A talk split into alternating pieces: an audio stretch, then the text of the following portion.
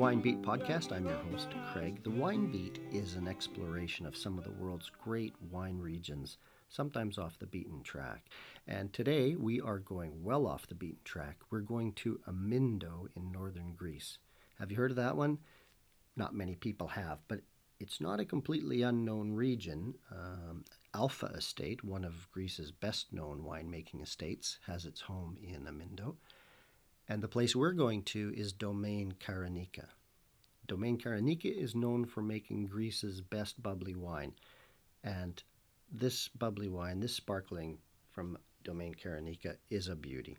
Now, this is the second time I've recorded this introduction. And the first time I had such fun just talking about the introduction because the experience was so amazing that I rambled on and on and on, and then the introduction was well way too long. So this time I'm going to give you the Reader's Digest version of the introduction. So here we go. I wanted to go up and see Laurens Hartman at Domaine Karanika because I'd had his sparkling wines and was overwhelmed by how wonderful they were. So I reached out to him. He said, Sure, come on up, let's do the podcast. And so I traveled up there in November of last year. And the day I arrived, Laurens said, glad to have you, but unfortunately, we can't have you visit the winery because um, we're making Tsiporo today. Tsiporo is the Greek version of grappa or eau de vie.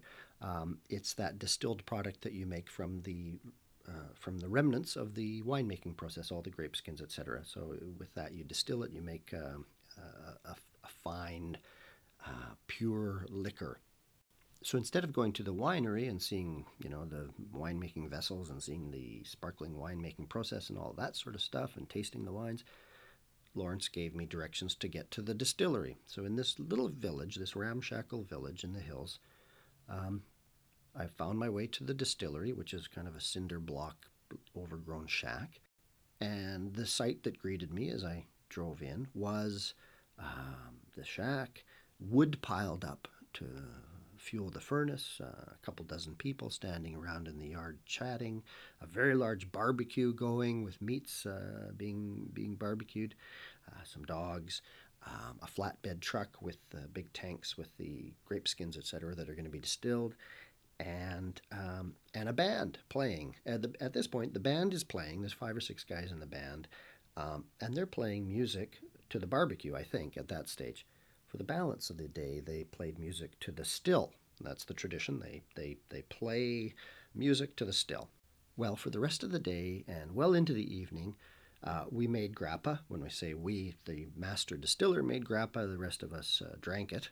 Uh, we ate fantastic food, copious amounts of food, and we danced, we talked, uh, and then we ate, and then we danced. And when I say danced, the dancing is just you know the most fun part of a, about it maybe of all. I'm of course shy to get up and dance, but the people who are there, uh, when the music starts, they bolt out of their seats and they dance, and um, and there's a lot of dancing going on. It's fantastic, and so that's what we did. Well into the evening, sorry, this is supposed to be the Reader's Digest version. Um, well into the evening, uh, I say to Laurens, uh, "Hey, we have to report, record the podcast," and he says, "Hey, we've had a lot of grappa and uh, a lot of Tsiporo. Um, uh, you know, it's getting kind of late. You sure?" And I said, "Well, I have to leave early in the morning. I do have to go. So if let's do it now." So what we did is we set up the microphones on the bonnet or on the hood of his old Land Rover truck in the yard outside the still. As a result, you can hear the people talking in the background, a little bit of music, you can hear some dogs barking, tractors going, blah, blah, blah. And we recorded the podcast there, leaning on the fenders of that Land Rover truck. Um, easily the most fun I've had recording a podcast. This was one of the greatest days uh, I've had for a long time. It was a, it was just a blast just being there and the crazy unusual experience in this unique part of the world far from the beaches that you're thinking about when you think of Greece normally up in the mountains. Uh, really a wonderful experience. I hope you love the podcast just one tiny bit as much as I loved being there that day. Here we go. We can just get started by um, me uh, welcome you. Thanks, Laurens, for joining the Wine Beat. We're here in northern Greece, and I'm going to ask you to explain where we are and, um, and, and about your winery because it's a bit hard for me to describe. It's um, it's something quite new coming up to northern Greece for me. Well, it, it was new to me because because I, I came here 15 years ago. We are in, in, in the northern part of Greece, uh, Macedonia. The Greeks call it the real Macedonia. There's no other Macedonia than the Greek Macedonia.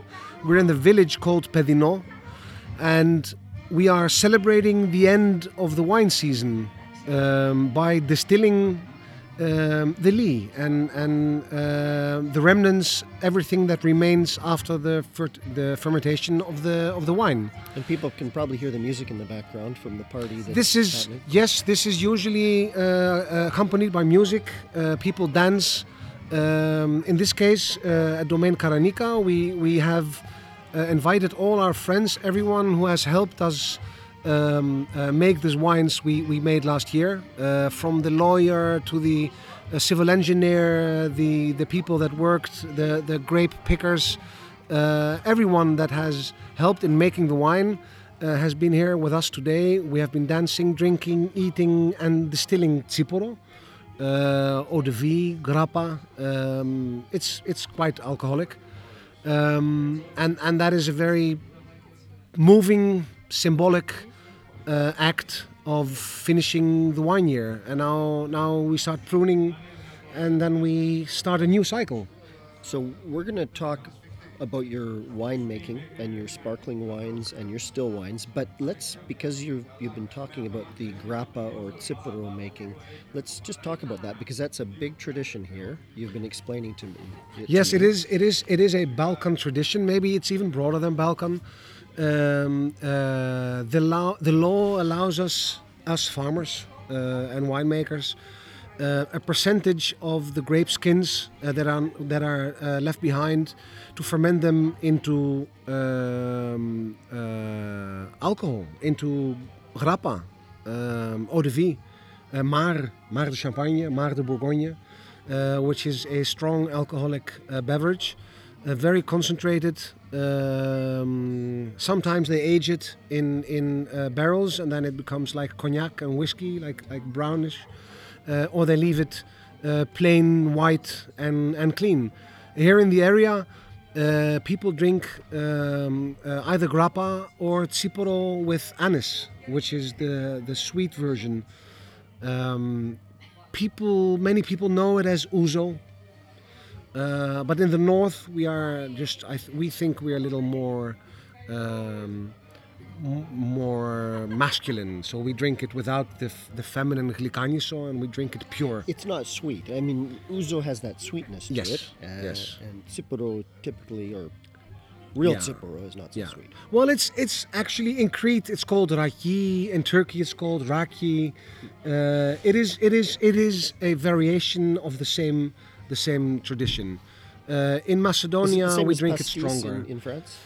The ouzo with with anise is the same as pastis Ah, okay, in okay, in, so in France. with some, yes, with some sweetness. yeah, right, with some sweetness. We drink it pure um, uh, as raki.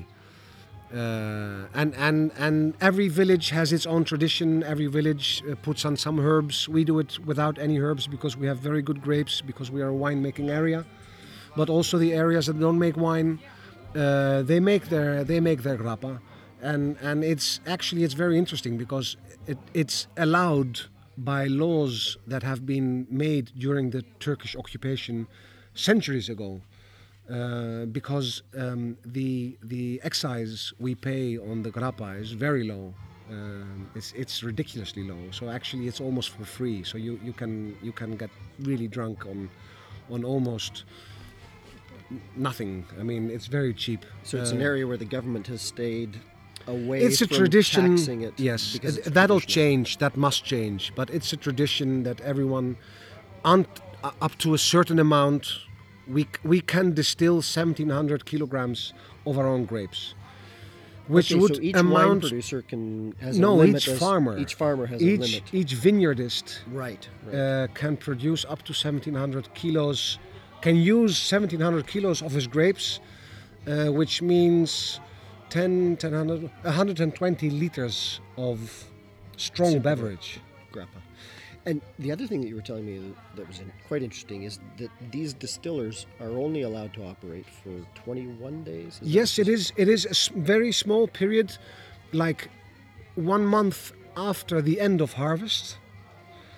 Uh, and then for a period of two weeks, three weeks, 10 to 20 days, uh, when they then then the, the customs they come and they they um, open the stills, uh, and then and then after uh, the 20 day period they come and they close them again. So they are they are um, with, well they are they are locked by Right. the customs. I wish the viewer, the listeners, could see the scene that we're looking at right now because this is this is truly artisanal. This is uh, down a small side street in the village, and there's a small building with an old copper still. And Yes, it's an old yard with with on. two or three very old sheds, uh, with some farm cars, you know, the and and and uh, filled with with grapes uh, skins and some old wine. And there's this old shed where it has a still in it, uh, with a long table and and and there's a big barbecue in there, and people dance and drink. Mostly they drink, and have fun. Well, the dancing was pretty intense actually. Um, Well, you said you said it reminded you of acid jazz. the music was a bit like some of it was a bit like acid It was acid it jazz. was intense. I was I intense. I uh, I agree. I agree. It was intense. It was something that I didn't expect. The music, lots of it was unexpected for me, but the Yeah. music was uh, quite, quite powerful, Yes. and people just jumped out of their seats and danced. Yeah. And and it is so not Greek. No, it's different, isn't it? It's um, People, my, my friends, they say, "Oh, you're so lucky. You're in Greece, and, and the sun, and the sea, and tomatoes." And, and I said, uh, "Sorry, guys, you're wrong. I'm I'm in, in Macedonia, This and different and place. this is different. We have peppers, bell peppers. We have cabbages. We eat meat. Uh, we don't eat you fish. We have wolves and bears, which blew We me ha- away. I didn't know you had wolves. we have wolves and bears, you know, and they eat our grapes. Course, They love our grapes, so so we have to protect ourselves against the bears. Well, it's okay. It's it's a little bit blasé, but you get used to it. The bears and the wolves. there's, there's a few wolves. it's horrible. I'm sorry. Um, Tsiporo making was one of the highlights of my life for the last number of years. This was a just an amazing fun night. But um, but we we really have to talk about your wines because you are uh, famous now, and within a short period of time, you've become quite famous for the quality of your wines. Um, and for the quality of your sparkling wines, so you both the still and the sparkling wines, your name is, is becoming very well known. Your your wines are showing up on the best uh, wine lists in restaurants around the world. Um, so tell us about, you know, uh, well, you can talk about whatever you wish to talk about, but tell us about how you decided to make Well, wine in this far-flung I corner will I will tell you how how we got to make this sparkling wine uh, from a very local grape variety. We we were looking uh, in in 2003 4 we were looking for a place in Europe to f- make sparkling wine. I, I had been studying in Davis, Cal- California. Um, and I had been doing some some work in Champagne. Champagne is my my my big love um, and and we were traveling all over Europe to find a place where we could establish ourselves and start a small family winery, a little romantic, uh, um, with some cows and some sheep and uh, uh, you know tourism, wine tourism, and, and have two or three guest rooms uh, and and just have a a quality life. Um, uh, the irony is we ended up in in Greece, which had a very bad name uh, until the early years of 2000. Uh, only uh, Retsina and, and sweet, semi-sweet red wine. Uh, but there has been going on a revolution uh, in Greece, a very silent revolution. Uh, Greek wines have have have in, have have become so much better the, the last 20 years, uh, which was not known to me. I, I had no idea. Uh, but when we traveled through through Macedonia uh, one summer, uh, we we came across a grape variety Xinomavro, which is a local grape variety. Now, It's say black. That, say that again slowly. Wow, I'm sorry, yes, who I doesn't know. speak Greek, that's a tough word. It's Xinomavro, and that means Xino is acid, Mavro means black, so it's the acid black grape, Xinomavro, Um and that's what it is. It is a grape that is similar to Pinot Noir, to Nebbiolo. Uh, it produces very tannic, intense, fruity red wines that, if vinified correctly, can age can age many many years. And they have these three grape varieties, Xinomavro, Pinot Noir, and Nebbiolo. They have the same aging pattern, and that's why people put them in the same category. Um, they age in an animal-like style. The the leather, the the horsey, the, the stable-like aromas when it ages more than six seven years, combined with the the fruit, the red fruit, the the the, the pink fruit, framboise, the, the fruitiness, the minerals. It's, I mean, some people say Xinomavro is the new Nebbiolo from Italy, um, but way cheaper uh, because for 12 euros, which is I think 14 14 US dollars. US dollars, Sure. you have a magnificent complex red wine uh, that ages well, that has tannins, that has acidity, that is that is really a It's a food bit cheaper wine. than Barolo. it's a, lot cheaper. cheaper. wow. Um, Okay. However, I've been talking now about Xinomavro, the red grape. But Yes. if you like Pinot Noir, uh, if you vinify it as a Blanc de Noir, as a white wine from red grapes, it can make this insanely elegant, high acidic, but still elegant white wine that is and that proves to be the most amazing base wine for sparkling wine. And that's what you want for And that is when I when I tasted a Blanc de Noir, a very simple, not very impressive Blanc de Noir from Xinomavro, I said, "Wow, this is sparkling wine." And they they tried to make it in a still white wine, and that was not good. That was unbalanced. And and I thought, well, what do you know? Let's just give it a go. Let's try and, and make a méthode traditionnelle sparkling wine out of Xinomavro, just as an experiment. We will make the red we, wines, use we will make the white wines. because it's, I know I will it's, I know explain. it's illegal, but um, traditional method is champagne method, right? It's champagne method, yes. I, I, I, I, we, we can we can come back to that, but it was it started off as an experiment. So we started in 2006. We decided to stay uh, in in Macedonia, in Florina, which is the coldest climate of all Greek wine areas. And um, we we built a winery, and we were thinking of building even some guest rooms, and, and we had our first dogs and chickens, and we were going to be happy farmers.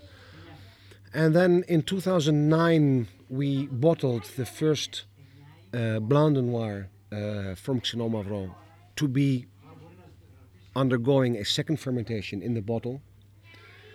And two years later, in 2011, we made 1,000 bottles of sparkling wine from Xinomavro.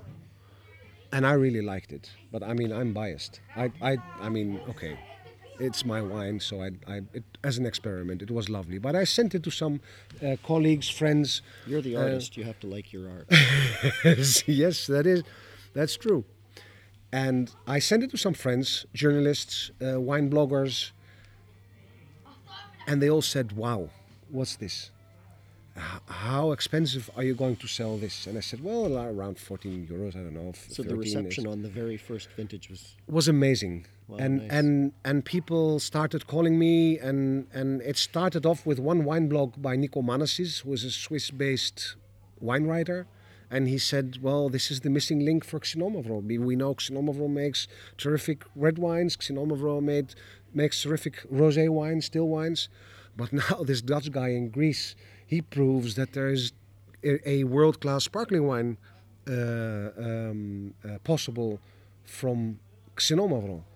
Had anybody else done a sparkling wine out of Xinomavro? Yes, there was the corporation in Amyndeo that made a Charmat methods, which is a tank method. Let, let's say it's a, a sweet, um, sorry, a cheap, um, a cheaper production method uh, for semi-sweet sparkling wine. Yeah, you, you you give it carbon dioxide in the tank. Well, yeah, no, it is. It is. It undergoes a second fermentation, and then you add a little more, but it's filtered. It's it's fresh, so you harvest in August and you sell it in December. Okay. Um, it's like a cheap prosecco. It's very nice. It it's like lemonade with alcohol, um, but it's it's not a it's not a great wine. But it showed Did that Potential. Did that did that help in any way in your thinking to have had an Well, exposure I- to I- that wine? I don't know. No, I, I just thought that this is not the way we should go. We, we should we should really try and, and produce something of high quality because I'm I'm just a family guy. I'm, we it's my wife, me, and, and two helping hands, and and that's it. So we can't aff- and we can't afford a big bottling line and all those all those pressure tanks. So ac- actually, it, it it also was a practical motivation. Like let's do it the traditional way. Let's do it the method champenoise. Let's let's just ferment in bottle, small quantities, a thousand bottles, and and we'll let's see where where all this ends, because after all, it it just was a, an it was an experiment. We wanted to make red wine from Xinomavro. We wanted to have some visitors.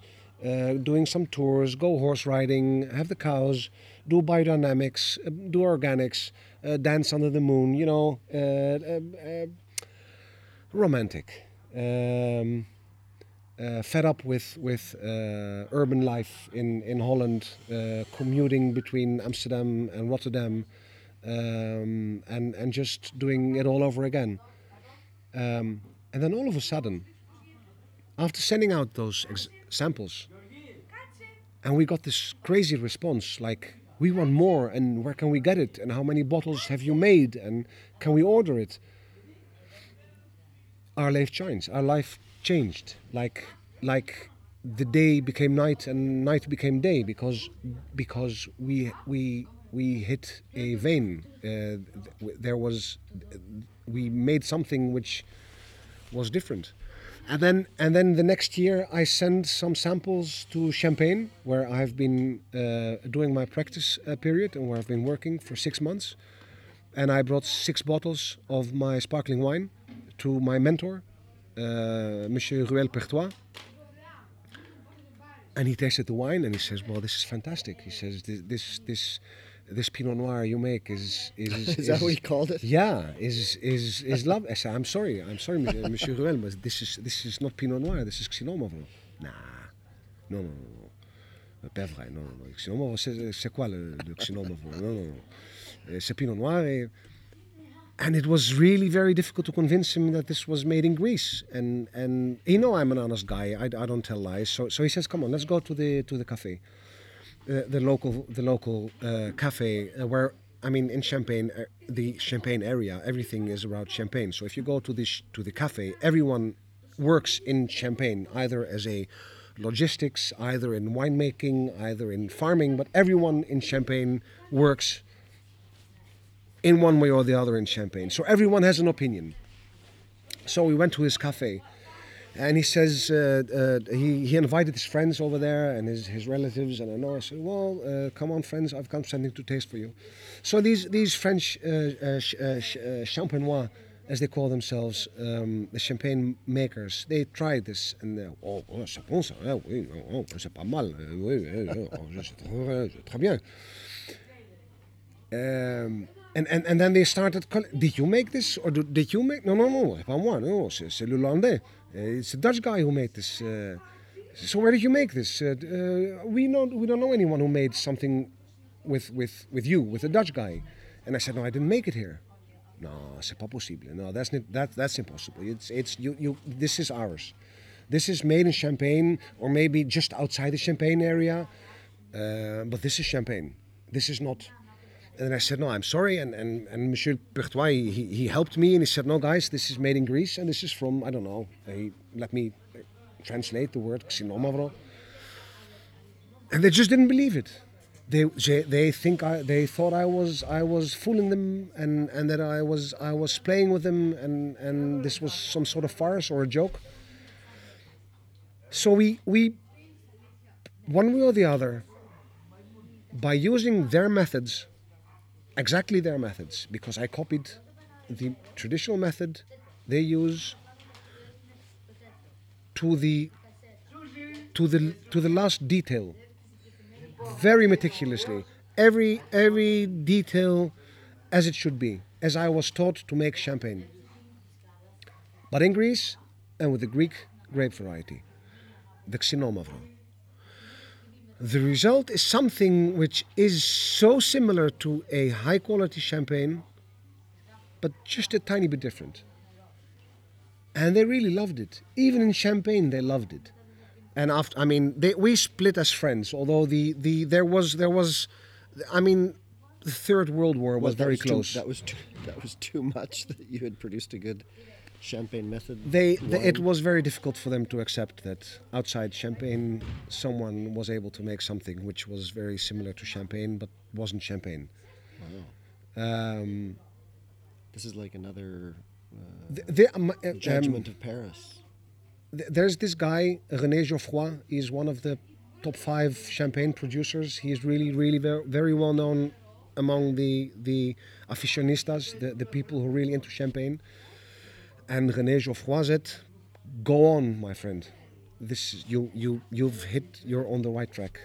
And and this was a compliment from the nationalistic super i mean the french will not tell any positive words about any wine outside of france. And and they really loved it. Fantastic. So you've got a range of sh- uh, sparkling wines and still wines, but yeah. tell me about your range of sparkling Well, the wines. the uh, it's the introduction, the long introduction. Um, we have we are very close to champagne because I love champagne. I think their method is extremely make produces extremely elegant wines with length. I mean, the aging on the lee and all that. So we make something which is very close to champagne. It's it has nothing to do with prosecco. It has nothing to do with cava from Spain or nothing to do with spumante in Italy. It is something very close to champagne, but with, as I said, with another grape variety. This is this is what characterizes our wines, and we we have given it an its own identity by using Xinomavro and the second grape variety we use is the very well-known Greek, Greek grape variety Assyrtiko, which we know from Santorini, which produces highly mineral, very aromatic, sharp, razor sharp wines, salty uh, wines uh, with lots of extract from an island in the in, in the middle of the Aegean. We planted this Assyrtiko in our high altitude vineyards. We are at 600 meters above uh, sea level and behind the mountains, so we really have a cold climate here. Um, already around us, as we speak, the the the we the mountains are covered with snow. And this this is this is worth an aside. I'm, and I'm sorry to interrupt you, but this is worth an aside because people would not think about cool climate winemaking in Greece. It, No. it- most people would just never think I think- two things together. I think we are one of the few really cold climate areas in the whole Mediterranean. Northern Greece, Macedonia, especially Florina, which is behind the mountains, has a really uh, cold climate uh, vineyard area, uh, which gives high acidity, which gives high aromatics, which gives low alcohol, um, and and actually, this produces the old style European wines. Let me try to exp- and, and- and when people well there's there's there's schools that come to the winery and then I explain to the kids what's sparkling wine. Sparkling wine is white wine and we add bubbles to it. How do bubbles grow into my wine? And that is like every fermentation. A fermentation is sugar which is in the grape. Outside the grape there's the skin and out of the skin there is this stuff that looks like it's like a prune which is black but it has this gray yeasty thing on the outside well that is the yeast yeast is an organism that eats sugar and it transforms it into alcohol so if you squash if you squeeze the fruit then the sugar which is inside the fruit comes into contact with the microorganism, the yeast which is on the outside of the fruit. It wakens up and it starts eating the sugar and it turns it into alcohol. This is what is called fermentation. Now, during this um, uh, transforming of, of sugar into alcohol, there is a production of CO2, which is a gas. That is the same gas you find in your Coca Cola or in your beer or in some other beverages. That is CO2. When you make wine from grapes, the CO2 uh, goes into the air. You, you ferment your grapes in open tanks so that it doesn't explode because the, the pressure can get immense. Now, the same uh, procedure is being used in sparkling wine. However, we do this controlled and within the bottle. So we have this tank with white wine. We add the white wine doesn't have any sugar because it's it's fermented. It's, been, alcohol. It's been fermented dry. So we add 24 grams of sugar, exactly 24 grams, and then we add, which is very difficult, but let's not go into this. We add this yeast population into this white wine with sugar and we mix it and then we watch through the microscope whether these yeast will organisms will wake up and start eating the sugar.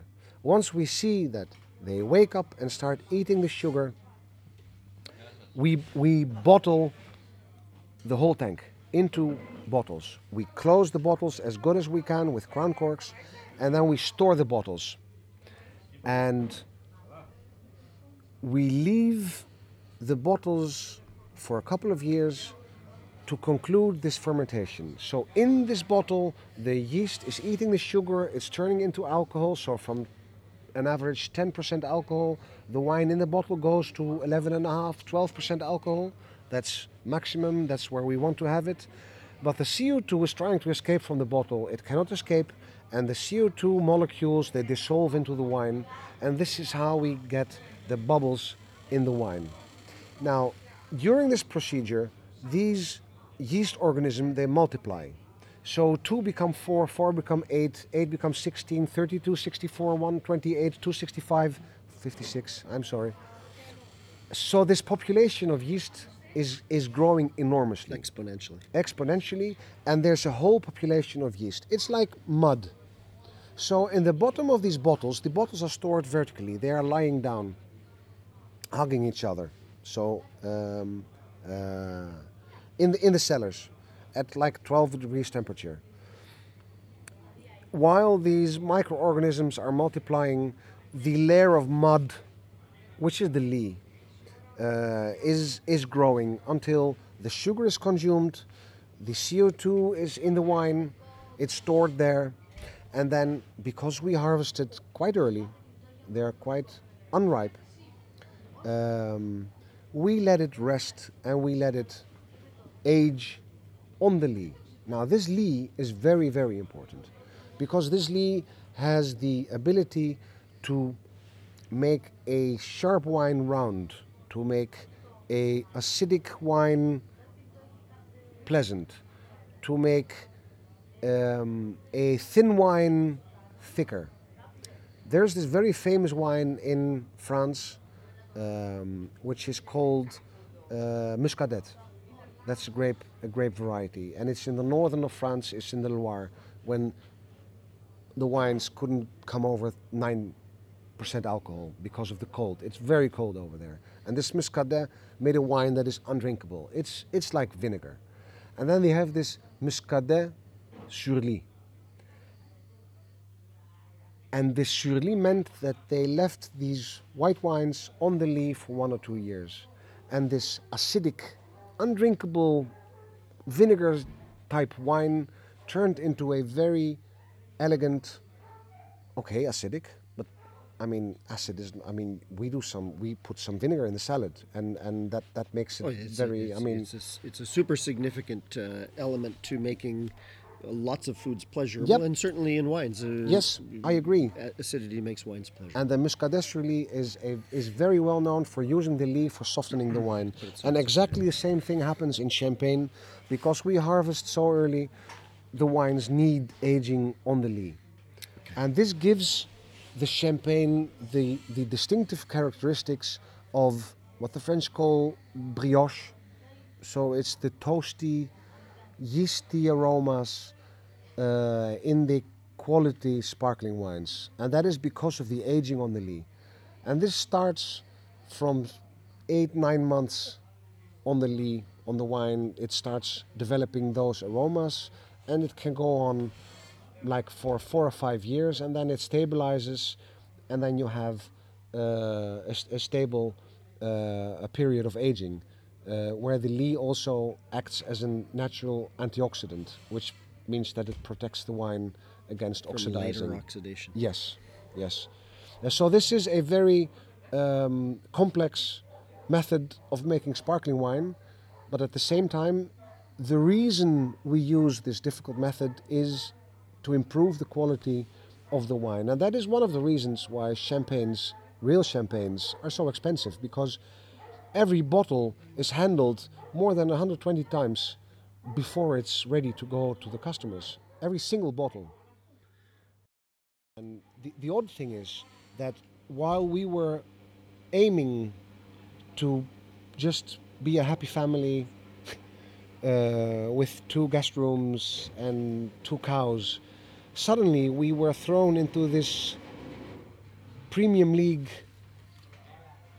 sparkling wine competition of competing with, for me, iconic wines, Dom Perignons, Agrapart, René Geoffroy, because we went to restaurants, or, or our importers went to restaurants, and they tasted our sparkling wine, uh, like in New York, and they said, wow, it's good stuff, but we already have champagnes. Uh, we have, you know, we have Agrapart, we have, and then you say, well, h- how much does it cost? And then they say, well, I don't know exactly. Twenty dollars was was it's uh, very cheap.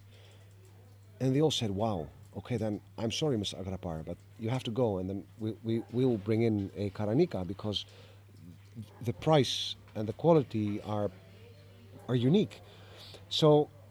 And, and th- this is this is very frustrating and very difficult because you never expected to be in this in this league, but this this brings so many obligations with it because this means that every month You're when on we the do treadmill. You're on the treadmill now.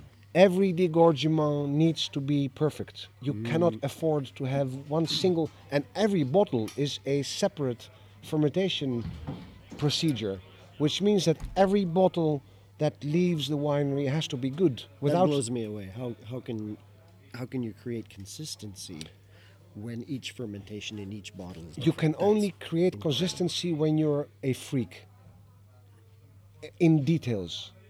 So what we do with our small team, Lia, Yanni, Andreas, and me, we follow a protocol that is like a maniac. So if it says 10 degrees Celsius, it's 10 degrees, not 10.1. If it says you keep it two months and one day on the lee, we keep it two months and one day on the lee. So on the second day, it's too late. So we do, we copy our previous year to the second, And that's how you create consistency. and that's how you create consistency. Ultra consistently doing things. Yes, but I, I'm, I said uh, we are maniacs, which means that if we do degorging, which means that we dispose of the lee and the bottle and put on the cork instead of the crown cork, we do this with the wine on the exact same temperature as last year, which means that it has to be 10 degrees Celsius, that the environment where we do the degorging is 10 degrees Celsius, so we all wear coats in the middle of the winter. I want everything to be meticulously, to be exactly in the same temperature, the same conditions, and we go one step further because we don't add any additives to the wine, not any chemicals. That means that we are, and this might come as a surprise, we are fully dependent on the moon and the planets to create the same circumstances to have the same quality of mousse in our sparkling wine. Wow. Do you allow me to say something more about biodynamics, in sparkling wine? Let's talk biodynamics. Let's do it. I, I can't wait. we discovered that after full moon until new moon, those 12 days, 13 days, are the only days when you can do a degorgement. because in the other half of the moon cycle, it goes foaming and it's it's difficult once if, if you are not messing with chemicals. Uh, and we have been looking and have been thinking because the first degorgings there was foaming and we thought it was the, temper- the temperature. So we changed the temperature we changed everything else and uh, we tried to do everything uh, we could do. And um, in the end uh, we couldn't figure out what it was. And then we said well for god's sake could it be the moon? It was the moon. Gravity. A combination with gravity uh, well the gravity which is which is I'm going with the scientific. Maybe Yes. am No, I, no, no, I'm, I'm straying away from biodynamics Yes. when I talk about gravity. The interesting thing is that there's another factor, and it has to do with the biodynamic days. As some of you might know, there is the root day, the uh, leaf day, the flower day, and the fruit day. It's it's it's it's different days, altering days. Um, it's maybe too complicated to explain, but there's a we'll couple need of three or days. four podcasts for that. Yes, I think so. Um, but on the root days and on the flower days, we can't do the gorging. And and Yanni, our our chief cellar master, he, he, he, he doesn't believe those shit. He said, no, no, no, you're kidding me. That, this that's I mean, it has to do with temperature. Well, I- This is this no way. You're kidding me. Uh, so last week we had the degorgement a a a, a, a uh, speedy because we, we, we needed to send some wines to to uh, Japan, and and there there wasn't enough uh, stock, so we did a degorging which was in the wrong date, and it was foaming. Um, and then he said, "No, no, no, we are in the 12 days after full moon, uh, so this is good." And then we figured out that it was a flower day instead of a fruit day. Uh, so so this was the proof that it it. Uh, It's it- not just the moon cycle. No. It's more. It's and the interesting thing is, we have been talking to very famous biodynamic champagne producers like Fleury in in, uh, in Champagne. Uh, they are biodynamic, but they are biodynamic in the vineyard. So they, they, they use the cow horns and the silicium and all these solutions. Um, we do that as well. Um, but we try to be biodynamic in the winery as well. And then the interesting thing uh, comes up that no one knows anything about it. Um, You mean it's hard to find the expertise out there? they don't think about, I don't know they don't they don't think about it uh, and and I don't know it's maybe if you are born into a winemaking industry you're getting blind for some of the things you're used to do as your father did it and your grandfather did it. And and I was a publisher and so I'm new to this. And and I said why why is this happening? Why is it foaming? I don't know. So I asked people in Champagne well it's foaming. One day it's foaming the other day it's not foaming. So what's the problem? Just degorge and, and go on. Uh, or use some of this stuff and then then it will stop foaming. And and, and uh, but I wanted to understand what's the reason why? I don't know about winemaking. What's the reason why it's foaming now and it wasn't foaming yesterday?